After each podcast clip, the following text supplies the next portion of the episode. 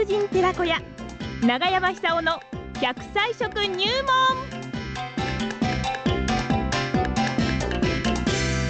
さあそれでは奈良浜出身食文化史研究家長寿食研究家永山久夫さんにお話を伺ってまいりましょう。今日の食材は何でしょうかね？永山さんおはようございます。おはようございます。はいよろしくお願いします。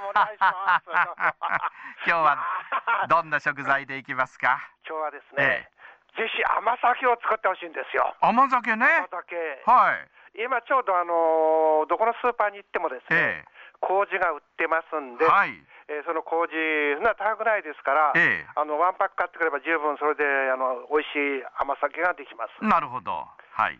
でまず柔らかめにですね、はい。ご飯を炊いて、ええ。人肌人肌くらいに冷まします。ほうほうほうほうほう。でそこに、ええ。えー買ってきた麹をですね、はいえー両手で揉んでバラバラにするんですよ。えあの粒にするわけですよね。えはいそれをお混ぜて、えー蓋をしてですね、うんえーできたらちょっとあったかいところに置くといいんですけども、え一晩置くと頭が痛くなるほど甘くなります。これ甘酒ですよね。そうなんですか、ええはいで昔はあの冬というと一年中このどこのうちにもあの大きな鍋にですね、えー甘酒が作ってあって、はいはいはい。子供たちがこう好きな時飲んだもんですよね。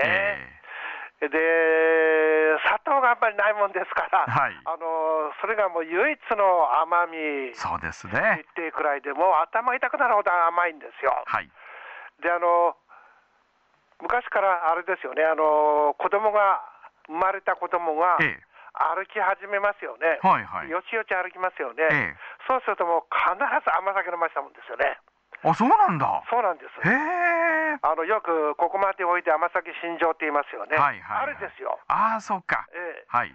えつまりあれば、あのなんて言います赤ちゃんにこれから生きていく、え健康力をつけるためにですね、はい。甘酒を飲ませることによって、え。えー乳酸菌が含まれてますから、はいで乳酸菌でこう腸丈夫にしようと、はあ。昔はあの幼児死亡率ものすごく高かったんですよね。そうですよね、ええ。ですから結果として日本人の平均寿命が短い短かったっていうのは実はこの幼児死亡率ですよね。えでそういうことを考えると、昔の人の方が、このなんていうか、えー子供を健康に育てるという意味で、こう食による、えー健康管理、うまかったような感じするんですよね。そうですね。えーですからあの、甘酒っていうのは甘いだけではなくて、うん。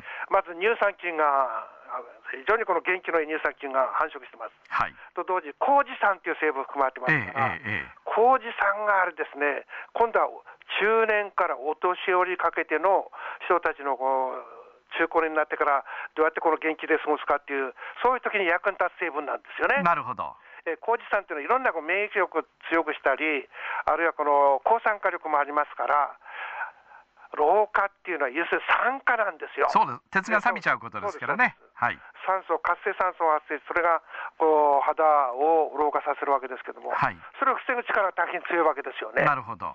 ですから甘酒を飲むということは、赤ちゃんの場合だったら、えー腸に力をつけるんだろうし、うん。お年寄り、あ中高年、あらこう女性だったらば、肌を美しくすると、はい。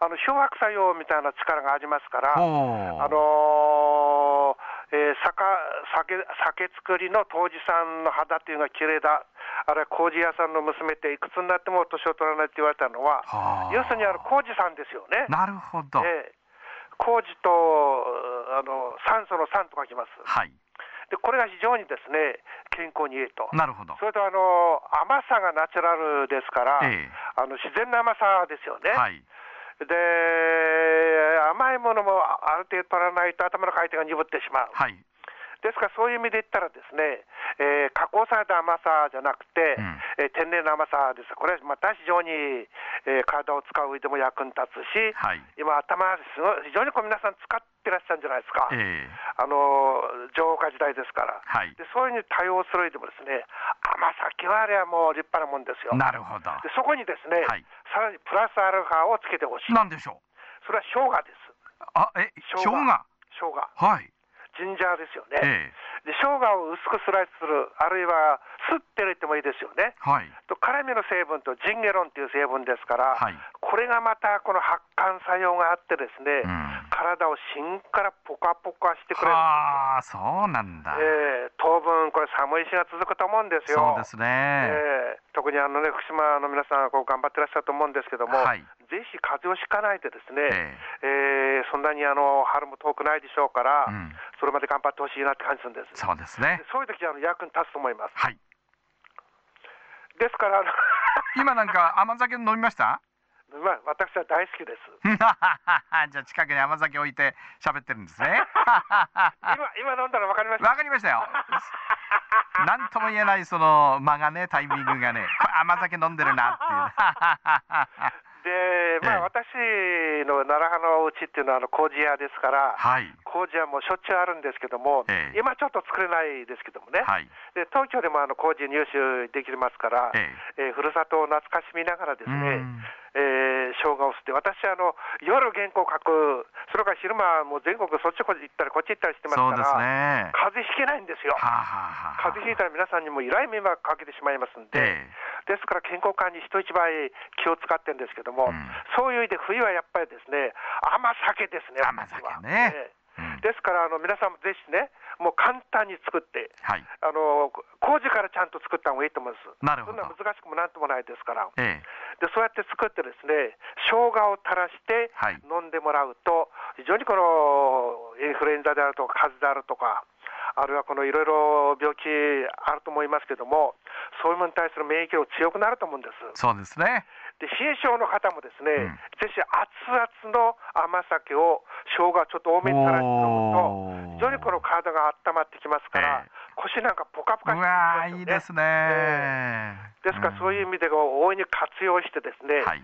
乗り切ってほしいなって感じいたします。じゃあ甘酒飲んで大いに笑ってね。笑わないとダメです、いきますよ。行きましょう。はい甘酒飲んで大いに笑った